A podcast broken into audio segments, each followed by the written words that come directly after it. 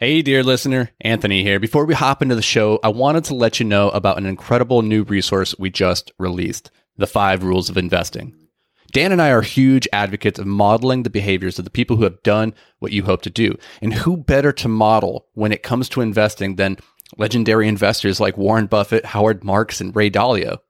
This free ebook breaks down the simple time tested strategies of billionaire real estate investors that you can use to take your investing to the next level. So head over to invictusmultifamily.com and grab your ebook today. All right, now let's hop into the show.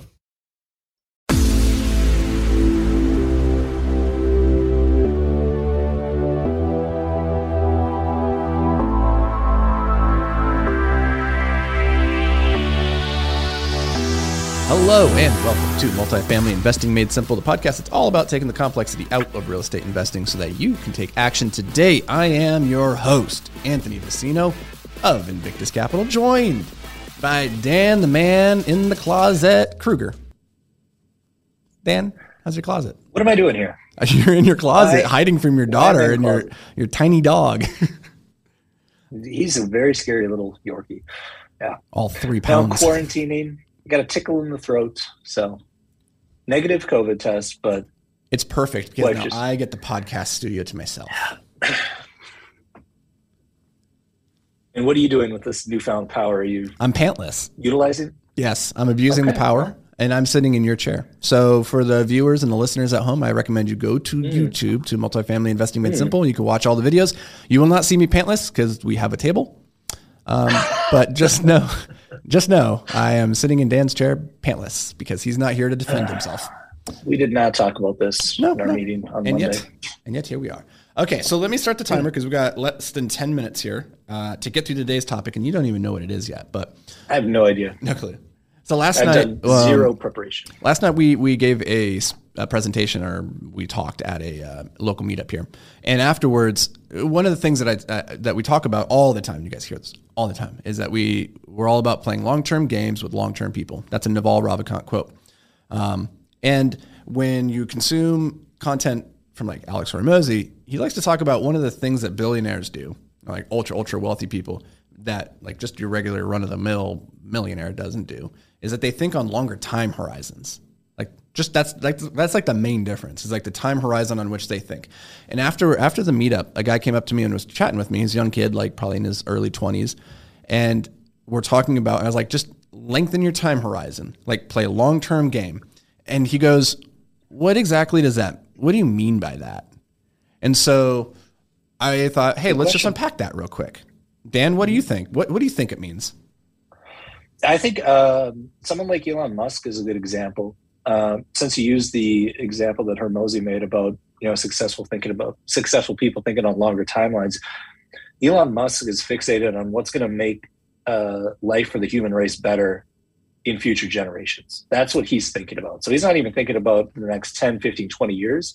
He's thinking about future generations, like the problems that our grandkids and their grandkids grandkids are going to have. That's what he's trying to solve. And pretty sure, you know, without counting those kind of black market wealthy people, he's he's up there. Uh, I think he might be officially the richest, just knocking Bezos out uh, recently, something like that.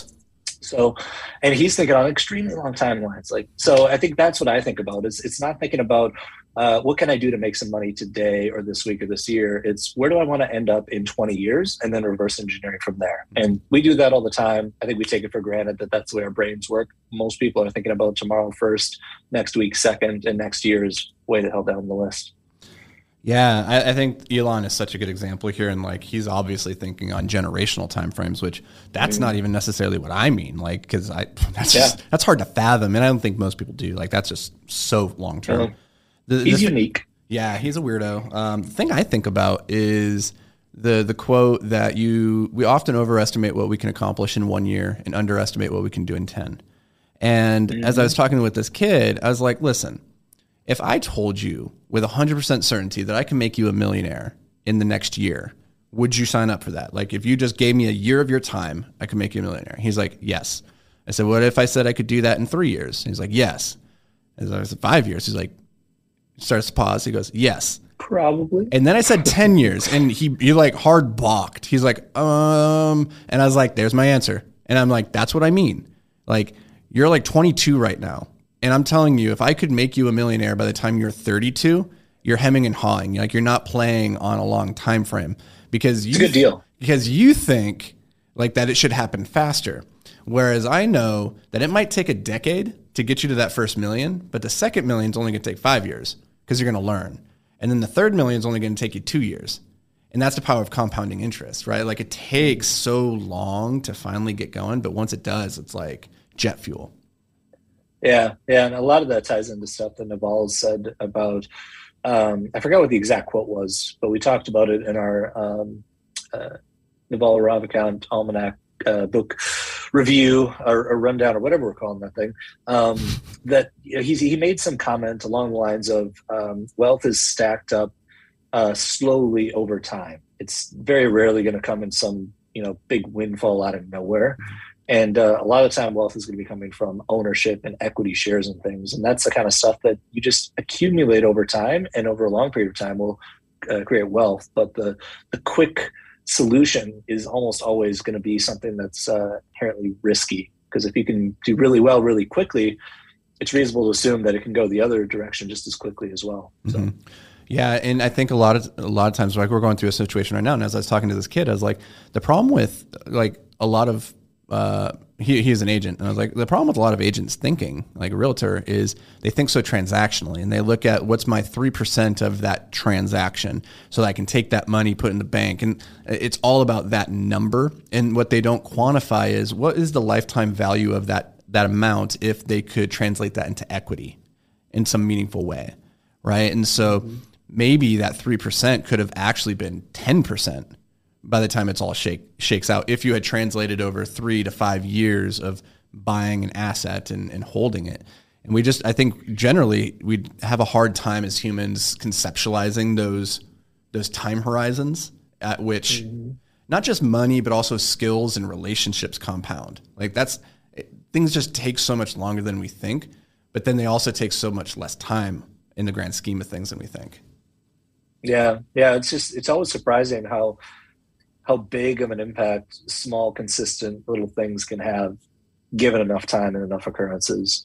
Like the most minuscule little things that in the moment seem like they, they won't matter that much. If you consistently execute them over a long period of time, it's amazing how much they can add up to. Like I remember when I was doing the nutrition coaching back in the day, I'd have these clients who uh, very frequently would say, I just don't have the time to uh, increase my activity level. I'm like, well, what if you just got up three times a day and walked for uh, five minutes? Mm. and you know by the end of the day you get 15 minutes in. By the end of the week you've got like an hour of quote unquote cardio accrued. And you never really did anything. You just took the long way to the bathroom a couple times and it didn't really impact your life. But at the end of the day you got a full cardio session and you didn't have to change a damn thing. It's like that small consistent stuff just it's amazing how much it accrues. Um, but if you do the math it it always makes sense. And I think that's why a lot of people get kind of lost. If they're looking for some big drastic thing that has an immediate impact, and usually it's those little simple things.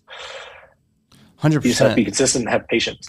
I, we it's so easy to to overlook like what is a meaningful unit of input, whether it's mm-hmm. your health or eating or money or like skill acquisition or relationship time. Like we over we tend to overestimate and think like, oh, I need to put in like a big Herculean effort. Like if I'm not spending a half an hour on this thing, it's not worth it. If it's not an hour, if I can't dedicate four hours, like what's the point? And we we uh, we overshoot like what's a meaningful unit of input. And for most things, like 10 to 15 minutes can be a meaningful unit of input. in the same way of like uh, a year of your life, if five years of your life, that can be a meaningful unit of input that can serve you indefinitely. So Mm-hmm. That, that's what I meant by play long term games and you know trying to stretch the time horizon. I was talking with I mean, another lady. Fifteen that, minutes a day. That's that's almost two hours every week of something. So whether it's reading, studying, spending time with your significant other, and that's uh, what hundred hours a year then, right? So now suddenly yeah. that's like two and a half full work weeks dedicated. That's almost a month. Okay, that's a lot. Again, I'm rounding up here, but it's almost a month of dedicated activity towards that thing. It's crazy. Yeah. Yeah. It's crazy. That little stuff, consistency. That's why I'm such a freak about consistency. Bring it up all the time on the podcast and, and our stuff. It's just, it's powerful. It seems boring, but um, I don't know if you have religious routines like me, so much so that your significant other makes fun of you, how consistently you enter the bedroom every night. Uh, data like that makes me feel like it's justified. Like I'm doing it. I'm Even doing it. hey, the dog's on the same page. He's got a very regimented routine too, so get he gets it. Our cats are the same way, man. I, I came out of my bed this morning at 5 a.m. to go to the bathroom. My cats are both at the door, like, we're ready for food. They know. They, we're they ready for food at 5:10. Like, oh, God. Consistency. yeah.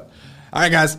So that's what we mean by play long term games. Hopefully, this has helped expand your mind's horizon of time and um, this game that we're playing. You got so much more time on this planet than you think, unless you get hit by a bus. So just stay clear of buses. They're the only thing. They're the only thing that can take you down, dear listener, is a bus or a bullet. And but besides buses. that, you're fine. So that's it for us. How about you guys uh, turn us off? But before you do, go leave a review. It wouldn't be a full episode unless I'd asked for that. And now that I have, I'm I'm done. We'll see you in the next episode. That's the only reason you came. That's it. Just I just wanted that review. I get it. All right. We love you all. We'll see you in the next episode.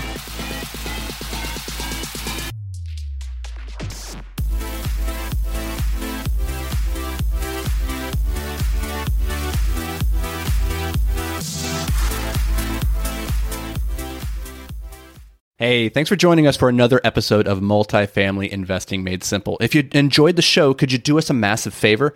Head over to iTunes and leave a five star rating and review. Your feedback, it means the world to us as it helps us grow and spread the word about multifamily investing.